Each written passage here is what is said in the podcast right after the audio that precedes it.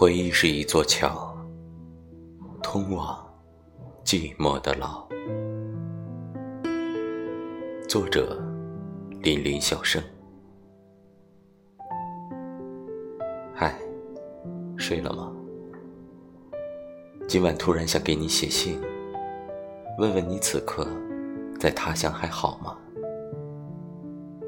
这些年了，已经习惯了没有你的日子，习惯了独处，但总也不习惯没有你的人生。生命远途，处处花开，白云苍狗，点滴含香。回忆是一座桥，却通往寂寞的老。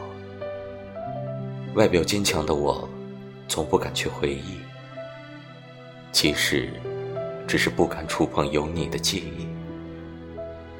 生不对，死不起，要有多坚强，才敢念念不忘。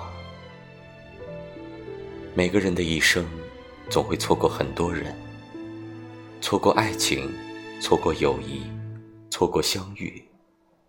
然而，这些年来的我和你，究竟错过了什么？那么多年了，在我的那些无处安放的青春和无数流转的年华里，但凡提及你的事情，竟都像极了带着火光的烟花，怦然心动的升空，却又落地成灰，再也拾不起。很多记忆以为可以遗忘的，却越来越深刻；以为可以记住的，却越来越淡薄。啊，或许这就是我和你的回忆，通往幽深海底的寂寞的牢狱。